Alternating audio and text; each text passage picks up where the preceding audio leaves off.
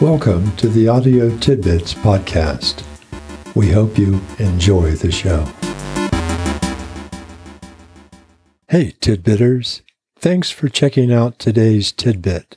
First the tidbit, then a comment, and then we're done. Here we go. Project a calm, conciliatory demeanor, avoiding any tendency to be harsh or abrasive, even when confronted by animosity or hostility from others. At the same time, present an aura of firmness, control, and self-confidence. You are self-contained, neither intruding into the personal space of others nor permitting others to intrude uninvited into yours, thereby letting you process reality without interference or emotional clutter. I think this may be starting to sound like a broken record. I've certainly heard that theme before. Don't come to the bait. Don't get in the argument. Stay calm. Don't get pulled in. Keep your emotions to yourself, basically. Wow. I don't know how many times we have to hear this.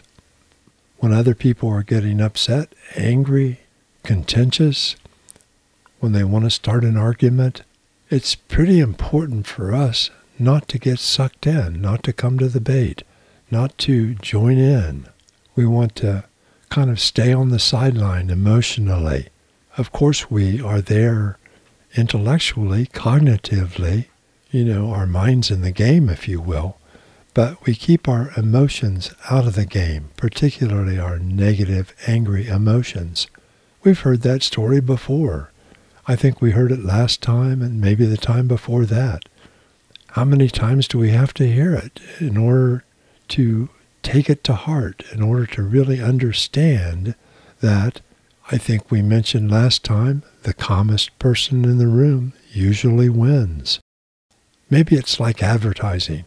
We have to hear it 12 times before it soaks in, before we remember, before we think of that particular brand first. I just made up the 12. You know, I'm not sure whether it's 6 or 8 or 15, but anyway, we have to hear it a lot of times. That's the primary reason why we keep hearing commercials over and over and over again. Same commercial. You know, we all know about Geico. We keep hearing it five times a day at least. At any rate, the message can probably not be emphasized too much.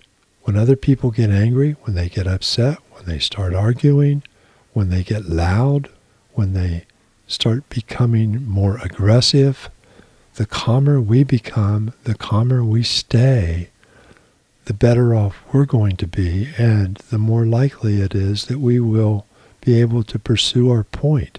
If we just hold tight and wait, the emotion will subside. It will go away. People can't stay in that intense emotional state indefinitely.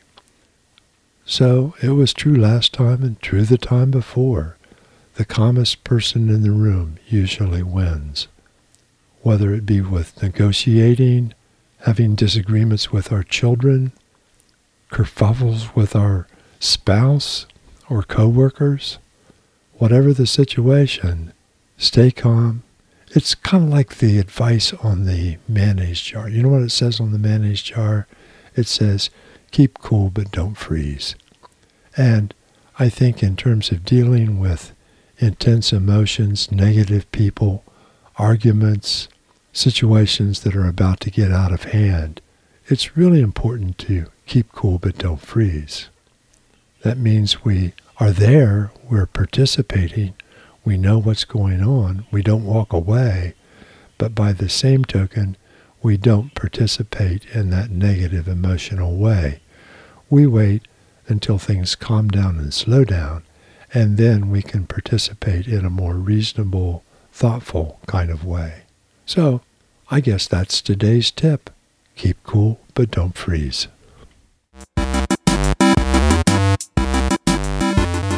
Thank you for stopping by.